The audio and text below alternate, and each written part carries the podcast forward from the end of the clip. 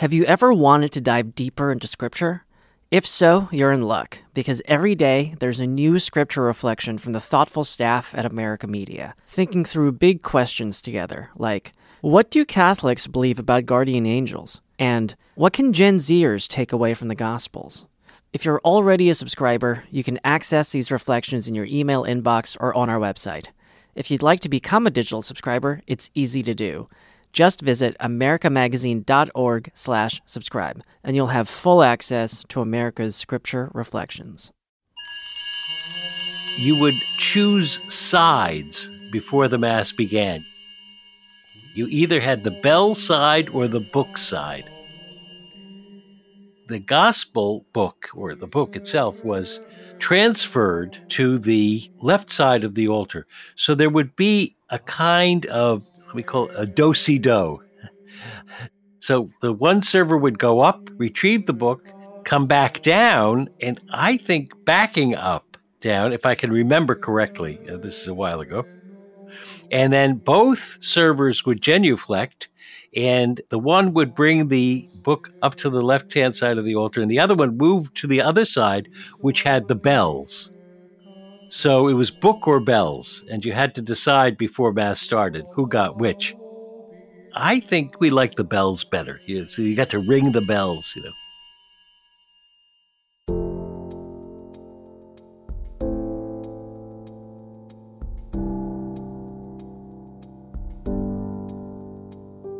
The bells, the books, the do si do around the altar, these are all features of the traditional Latin Mass and it's how the Church celebrated the Eucharist for centuries. Until Vatican II. By and large, it was a time when people felt optimistic and like this was opening the windows and this was a new day. And that included the liturgy. For starters, the new Mass no longer had to be in Latin, it could be in the vernacular or the local language. And there were other big changes. The priest would face towards the congregation, and the whole thing would be a lot less elaborate, with a lot more participation from the people in the pews. We played our guitars in church, and everybody felt more like we were part of the action. We weren't watching something from far away. We're really, we're really in it. But a small number of Catholics remained attached to the old rite, and popes like John Paul II and Benedict XVI tried to accommodate them in an attempt to preserve the unity of the Church.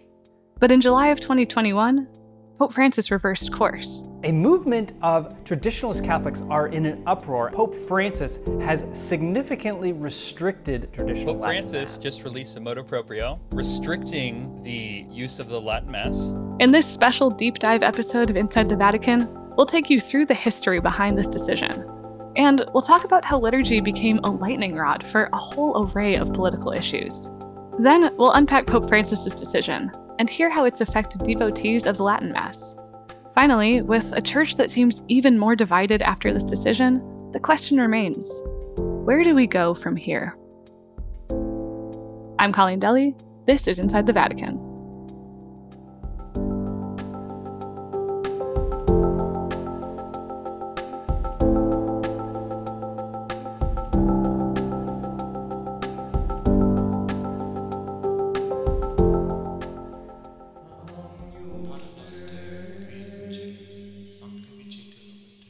A traditional Latin Mass is a Mass that's said by a priest who is facing in the same direction as the people are facing. So you could say away from the people, but uh, people who like that Mass would prefer uh, to say facing in the same direction or facing the Lord.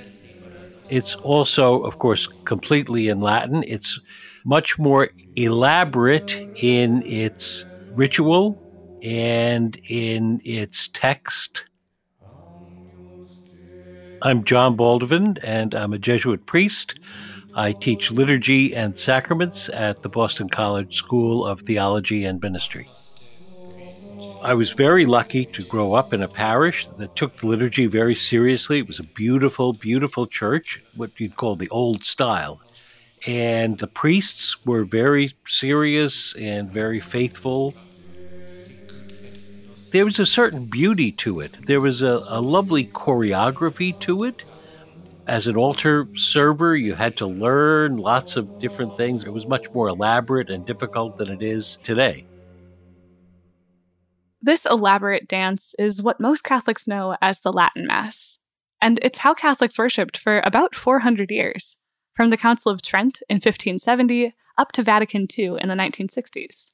Before Trent, there were about as many ways to celebrate the liturgy as there were parishes. Popes starting in the 4th century had worked to standardize some of the prayers in the parts of the Mass, like the Gloria, which was introduced in the 6th century, or the Eucharistic Prayer in the 7th century. But this wasn't exactly a smooth process. It was hard to get the text out to every corner of the church, and even harder to make sure everyone was following it. So you saw a lot of variation.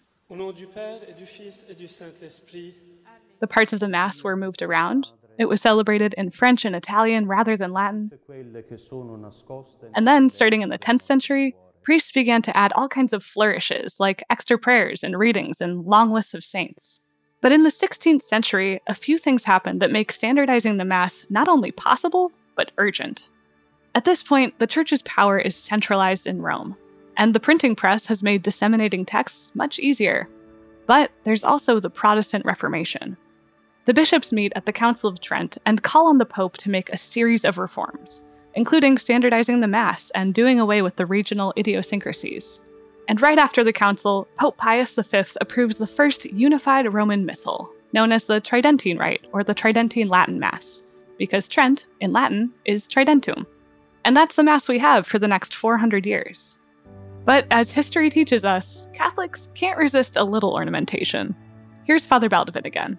There were prayers that had been added on over the centuries, like the prologue, chapter 1 to St. John's Gospel, was added on sometime in around uh, the middle of the Middle Ages.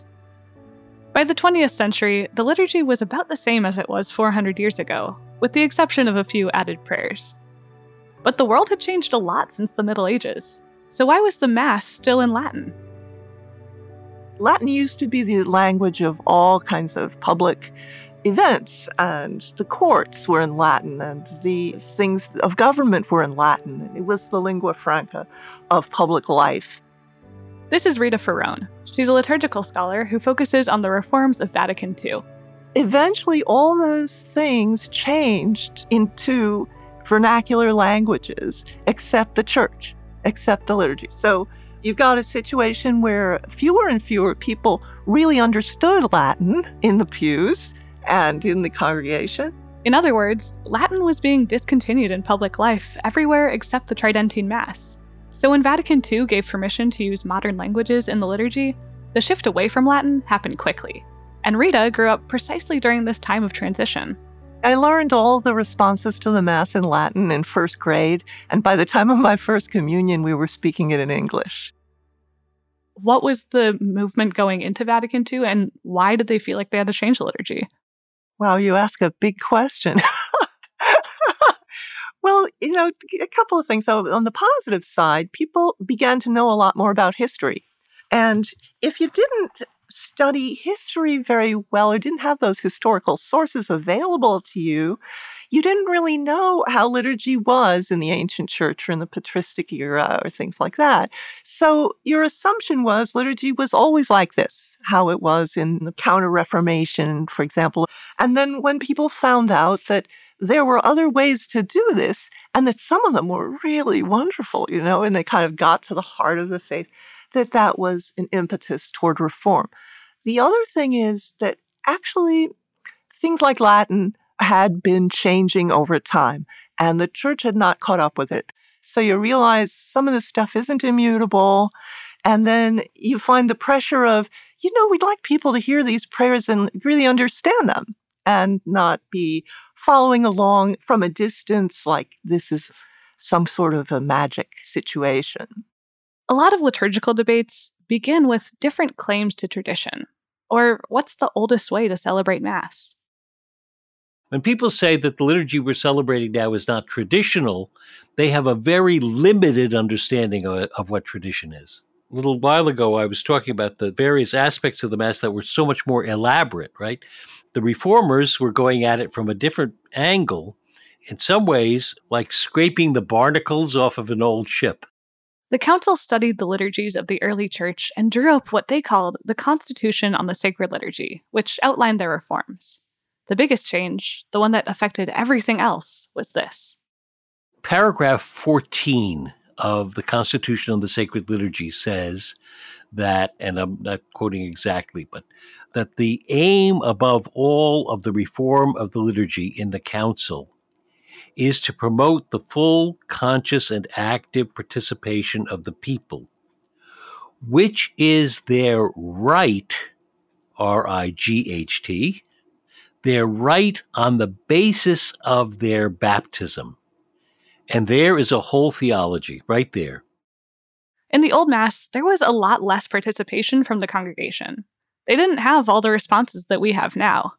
And since the Eucharistic prayer was said in a low voice, facing away from the congregation, it was tough to know what was going on. Most people would just pray a rosary or do some other private devotion and look up when they heard the bells ring at the consecration. And that sent a message, whether it was intended to or not, that the Mass was something that the priest did, rather than the community. There was already a big movement towards changing that by the time of Vatican II. Starting in the late 1800s, bishops were putting together programs to teach people how to follow along with the Mass. And some of the congregational responses that they experimented with even became permanent after Vatican II. So the church is a story of continuity and discontinuity, just like all of life. the church is a story of both.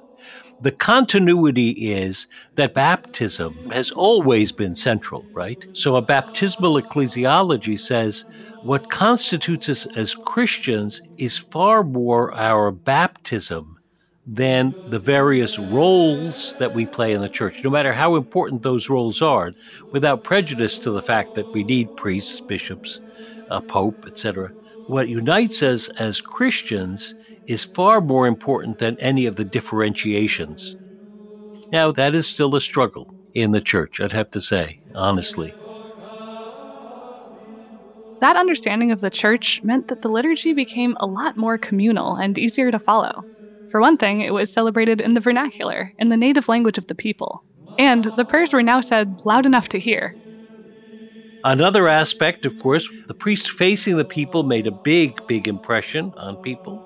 And it remains a fairly sensitive issue because the priest is not a TV actor, right? What's important is not the priest, what's important is the Christ who is the center of us. And then, of course, there was the music. They gave pride of place to Gregorian chant and to the traditional chants of the church. But now other suitable music could be used. And that's where we're at today. So, other suitable music can be traditional Protestant hymns, can be praise and worship music, can be a lot of the contemporary St. Louis Jesuits, etc., etc., right?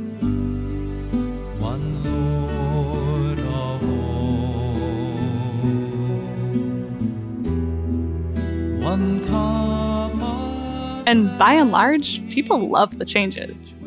To tell you the truth, they were thrilled to have the Mass in English.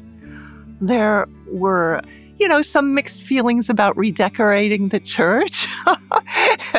you know, they took out the altar rail, and some people were a little, you know, disappointed at that.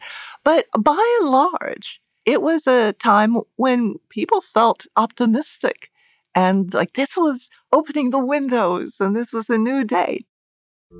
Now, not everybody had that experience, obviously, and I don't know, the bad press always gets more press than the good press.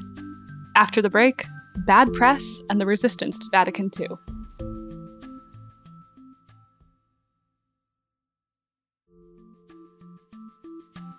The first of more than 5,000 people began arriving in the tiny hamlet of Écône at dawn to attend the consecration service in a specially erected outdoor church. Many had travelled halfway across the world to be there. For them, a split with Rome had become inevitable. The 82-year-old archbishop had made it clear that he would remain defiant. The pushback against Vatican II wasn't widespread, but it was immediate. Well, Archbishop Lefebvre was the point person for this resistance. Marcel Lefebvre was a French bishop who led the more conservative bloc of bishops during Vatican II. And he did not accept the reforms of the liturgy, but he also didn't accept a lot of the teachings of Vatican II. And he had followers who gravitated to him. Then the final act of defiance, the formal consecration of four bishops. To do this without Vatican approval is forbidden. Archbishop Lefebvre knew that from the moment he laid his hands on the first bishop's head, the break from Rome was inevitable. And he established a base in Écône, Switzerland. And from his base in Écône, he gathered like minded traditionalists. After Vatican II, Lefebvre formed a group called the Society of St. Pius X, or SSPX for short, to celebrate the Old Mass in defiance of the Council. But his resistance wasn't just about the Mass. In some quarters, yes, the Society of Pius X, they have always basically rejected the council. Archbishop Lefebvre wanted to go back to the French monarchy before the French Revolution. Can I be flip and say good luck with that? Most of Lefebvre's followers didn't buy the whole monarchy thing, but they did reject other parts of Vatican II, like the council's teaching that God is at work in other religions. And then there were others who just wanted to celebrate the old Mass that they'd grown up with. John Paul II was sympathetic to that latter group. He didn't want to see them enter into schism, which seemed to be where Lefebvre was headed. So in 1975, John Paul ordered Lefebvre to disband the society, which he refused to do. In the mid 1980s, the tension between the SSPX and the Vatican reached a boiling point. Et voici que tout à coup, je suis suspend à Divinis, peut-être bientôt excommunié, séparé de l'Église, renégat, que sais-je Est-ce possible In an effort to keep some of the Latin Mass goers in the church, John Paul gave an indult, a special permission, for some groups to celebrate the Latin Mass as long as they recognized the legitimacy of Vatican II's liturgical teachings. But Lefebvre and his priests insisted that they would not recognize the council. And with Lefebvre now in his 80s, the SSPX was talking about ordaining their own bishops to continue his legacy, a move that would automatically excommunicate Lefebvre and those he ordained. The pressure was on.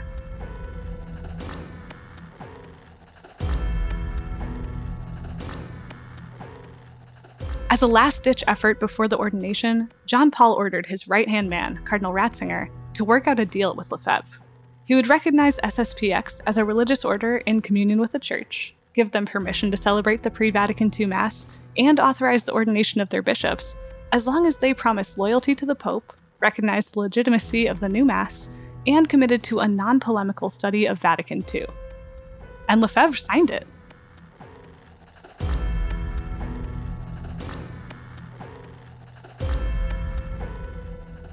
But after a sleepless night, he called Ratzinger back.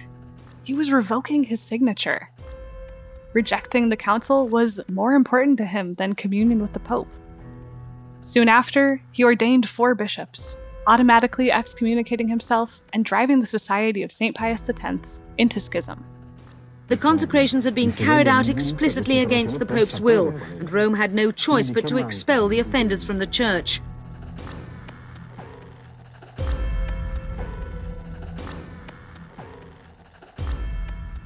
So this was an act of defiance. It was an act of defiance. At the same time, however, Pope John Paul II understood that there were many people who were attracted, or a number of people who were attracted to this liturgy for genuine reasons, genuine spiritual reasons. John Paul didn't want to drive Lefebvre's followers into schism just for wanting the pre Vatican II Mass. So in 1988, after Lefebvre was excommunicated, John Paul set up an office in the Vatican dedicated to keeping Lefebvre's followers in communion with the Pope while also respecting their desire to celebrate the Old Mass. When Cardinal Ratzinger became Pope Benedict in 2005, he invited two of the SSPX bishops to his vacation home. They told him they would consider reintegrating if Benedict would allow any priest who wanted to celebrate the pre Vatican II Mass to do so without permission from his bishop. And Pope Benedict conceded to their request, to the surprise of many. In summer 2007, he issued Summorum Pontificum. It said that if a community wanted their priest to celebrate the Latin Mass, the priest should not object, and no approval from the bishop or from the Vatican was needed.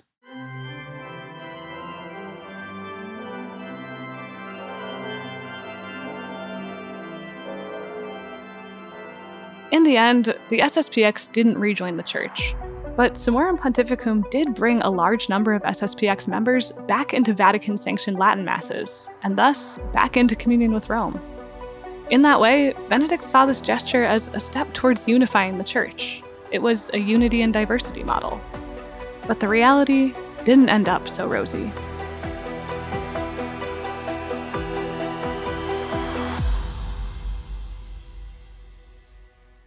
I'm Jonathan Culbreth. I'm a lifelong attendant of the Latin Mass. Jonathan, how old are you? I'm 26. I'm asking because, you know, Summorum Pontificum didn't happen until 2007, but you said you've been attending Latin Mass your whole life. So what, what was it before that? Prior to Summorum Pontificum, there were a number of priestly societies who were given an indult by Pope John Paul II. We have the Fraternity of St. Peter and the Institute of Christ the King, which are these alternative orders of priests who are devoted to celebrating the Latin Mass exclusively, but with the full recognition and approval of the Pope. And I grew up in one of those parishes. Jonathan and his family converted to Catholicism in the late 90s when he was four.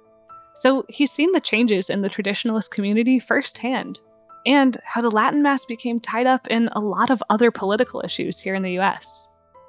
So, in the traditionalist movement, there's always been some dissatisfaction with the way things have gone in the church after Vatican II, and always been some kind of dissatisfaction with how the papacy has governed the church and regulated things like the liturgy or even its doctrinal contributions since the council.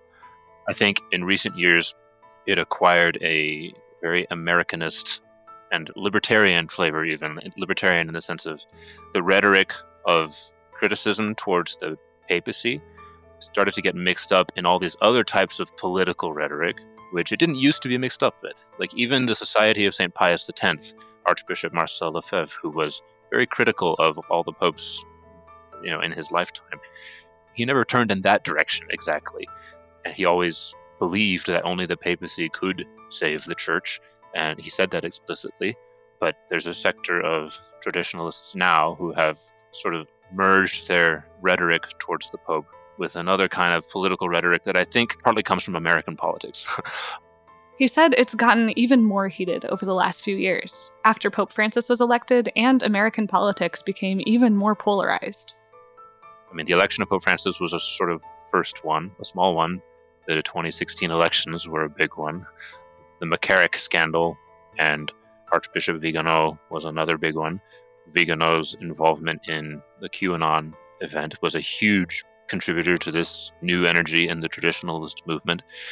And all the politics around COVID, which I won't get into, but all of these things, it was just like one thing after another affected the traditionalist movement and accelerated certain trends or certain tendencies that they'd always had and exacerbated them and turned it into something that I couldn't really be okay with anymore. That's not to say that Jonathan has left the Latin Mass. He still considers himself a traditionalist, but a traditionalist who likes Pope Francis and believes in loyalty to the Pope. I think Pope Francis's teaching, especially his social teaching, is actually a revival of the Catholic tradition and of traditional Catholic doctrine that's part of why it was so painful for him when Pope Francis made the decision to overturn Summorum Pontificum this summer. Pope Francis is cracking down on what he says is a divide within the Catholic Church. He issued a new law which requires bishops to approve celebrations of the Old Latin what Mass. What exactly does this mean? Last year, Pope Francis sent out a survey to bishops asking how the Latin Mass is used in their dioceses. The Pope said their responses revealed, quote, a situation that preoccupies and saddens me, and persuades me of the need to intervene. He said that Benedict's vision had been ignored, and that his and John Paul II's generosity in offering the Latin Mass had been, quote, exploited to widen the gaps, reinforce the divergences, and encourage disagreements that injure the Church and expose her to the peril of division. Rita Ferrone, one of the liturgists that we heard from, shared a story of what that's looked like. A friend of mine a priest who is in touch with a, number of different dioceses in the Midwest. That it was a diocese where the bishop brought in some priests again who specialized in the extraordinary form because there's a priest shortage. He needed more priests in his diocese. He thought, well, this could help us out. But there wasn't very much call for the extraordinary form. There was only one or two places that wanted to have the Mass in that form. And so he said, Well, listen, could you help us out by celebrating Mass in the ordinary form? And they refused. They wouldn't do it. Rita wrote an article for Commonweal magazine recently in which she said that the divisions around the Old Mass weren't just a matter of lace and Latin. There's a lot of stuff there. There's a, a longing for the return of Christendom. There's an illiberalism and rejection of democracy. There's the wild conspiracy theories like Archbishop Carlo Maria Vigano, who says there's a gay conspiracy with tentacles everywhere strangling the church, or Cardinal uh, Raymond Burke, who told people that the vaccines for coronavirus are a Marxist plot. There's a fortress mentality in all of these things. How did that come to be tied to the Mass? Well, it's uh, got a long history of that. Catholic traditionalism has been the umbrella for a lot of ultra conservative movements. The reestablishment of the monarchy in France, the suppression of indigenous peoples in the Amazon. There was a, um, an organization that held counter protests during the Amazon Synod, was uh, being funded by a group that was traditionalist because they felt that private property was the foundation of civilization and that the indigenous peoples were too communitarian. So this, you know, has had a long history that predates it. Those are the kind of divisions that trouble Pope Francis. As a solution, Francis shifted authority back to the bishops. He banned them from approving new Latin Mass communities and said they need to review each priest and community that already celebrates it to make sure they don't deny Vatican II's reforms.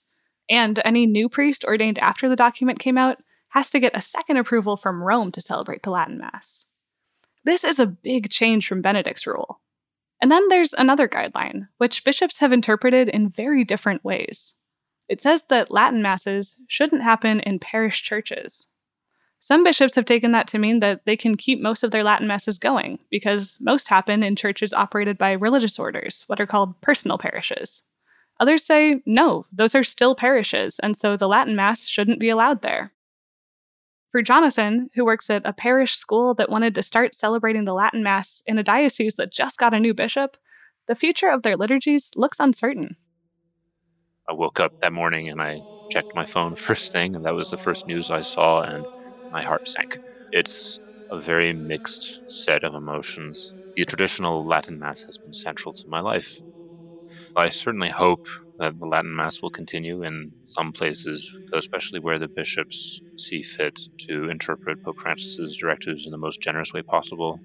I welcome that and, and I hope for it. So the question becomes with a church that's deeply divided and that feels even more divided after Pope Francis's crackdown on the Old Mass, how do we move toward church unity from here? I don't know the answer to how exactly this is going to pan out. One reason is the huge variable here is the bishops themselves and how seriously they take what is clearly the Pope's desire. Many of the bishops oppose him. It's got to be said. Clearly, it seems to me, he wishes the traditional uh, Latin rite not to grow, but gradually to diminish with time. But he also clearly wants the church to have the church's liturgy. What's going to happen? I can't tell you for sure. Will there be some breakaway? I think that's inevitable. Jonathan isn't going to be in that breakaway group. He wants the Latin Mass to continue, but he's also thinking about what he wants to happen if the Latin Mass is phased out. Another part of the solution, and I think Pope Francis himself gestures towards this in the Motu Proprio, is to attend more carefully to the celebration of the, the Novus Ordo itself. Novus Ordo means new order. It's what some people call the post Vatican II Mass. Because I think it's undeniable, and he practically admits it, that in many places the Novus Ordo is not celebrated according to the vision of the Council, even. Father Baldovin agrees that we could bring some of the old in with the new. Part of the difficulty of the reform is that we haven't learned to discipline ourselves correctly. There's far too much eccentricity or idiosyncrasy in my opinion. So, if I can give you an example, I presided and preached at a Mass yesterday, parish Mass, and it was the Assumption of Our Lady. So, my beginning of the Mass would be today we join the entire church in celebrating one of the great feasts of the Blessed Virgin Mary. Let us then call to mind our sins, etc. Right? Instead of a very chatty thing like, boy, we've had a heat wave the last couple of days. It's nice this morning that the weather is a lot fresher. That's a warm up act. It's not an introduction to the liturgy, it's not liturgical. But Rita doesn't think that the new Mass needs to borrow anything more from the old in order to be done well. So Pope Francis's advice is just excellent advice. You know, get to know the new rites, pray the Mass, study the Mass.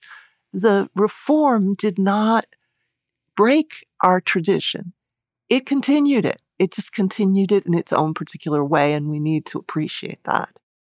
And if someone prefers Mass in Latin, parishes should start offering the Vatican II Mass in Latin.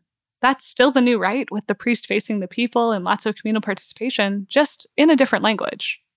I think there could, the, the same time and place where you used to have the extraordinary form, you could have a Latin form of the Reformed rites. You know, what's to keep you from having a schola that sings chant at that Mass? you can still do that. Those are things that are entirely possible, but you've got to talk to your priests. You've got to be part of one community and just keep insisting on that. It is one community. And we have a lot of models for that because, for instance, with multicultural parishes, you know, we do have communities of communities, and there are some people who are speaking Tagalog, and there's some people who are speaking Spanish, and there's some people who are speaking Creole or whatever it is. And yet they consider themselves all members of the one parish and they're all part of the Catholic Church and nobody is looking down on anybody else, ideally, right? Or saying we're the true ones and you people who are speaking Tagalog are not. I asked Jonathan what he would like to see in celebrations of the new Mass. I would say first, pray the first Eucharistic prayer more than the second one because the first Eucharistic prayer is the Roman canon. It's the most ancient part of the whole Roman Rite, but also music. You know, the, the Second Vatican Council emphasized the church's musical patrimony, which is still Gregorian chant and Latin polyphony and all these things. You hear hardly any of that in most parishes. And that has, in the words of Sacrosanctum Concilium, pride of place, or a more literal translation, first place in the liturgy. It doesn't have first place in most liturgies that I go to anymore. And then there are a host of other like smaller things. Use incense more, use bells more, you know, raise money to make your churches more beautiful. So those are a few examples. Maybe use Latin a little more. I won't be triggered too much if you use English. Um, you might be triggered by our Latin pronunciation. As a Latin teacher, maybe I would. But of course, the division here is about a lot more than the liturgy. There's the resistance to the Pope, to Vatican II, the politics, the conspiracy theories, the lobbying groups, none of that goes away just by bringing people together into one parish. But bringing people together could be a first step. The second step is getting them to talk to each other. And that's how Jonathan sees his role going forward, no matter what happens. Practically speaking, it means I need I want to be an evangelist, I suppose. I want to tell people joyfully and excitedly about why the things that they love whether you love the teaching of Pope Francis in Querida Amazonia, for example, or whether you love the Latin Mass, why these things cohere, and why, if you see their coherence, that new understanding can be transformative for your whole spiritual life. I think the only way to reconciliation is to practice what you preach, or at least to preach what you believe. I wouldn't be okay with just sort of keeping it all in myself and, and shutting out the conflicts my personal sort of reconciliation that I that I achieve in myself can only be achieved by by sharing it.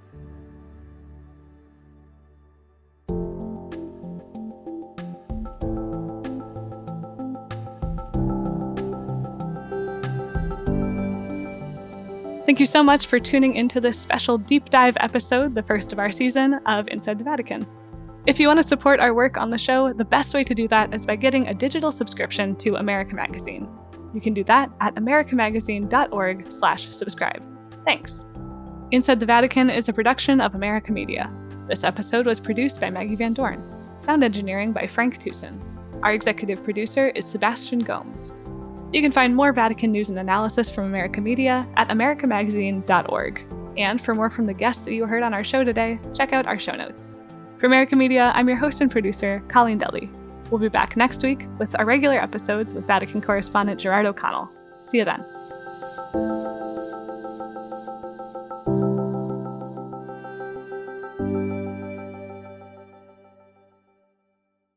Have you ever wanted to dive deeper into Scripture? If so, you're in luck, because every day there's a new Scripture reflection from the thoughtful staff at America Media, thinking through big questions together, like what do Catholics believe about guardian angels? And what can Gen Zers take away from the Gospels? If you're already a subscriber, you can access these reflections in your email inbox or on our website. If you'd like to become a digital subscriber, it's easy to do. Just visit americamagazine.org/subscribe and you'll have full access to America's scripture reflections.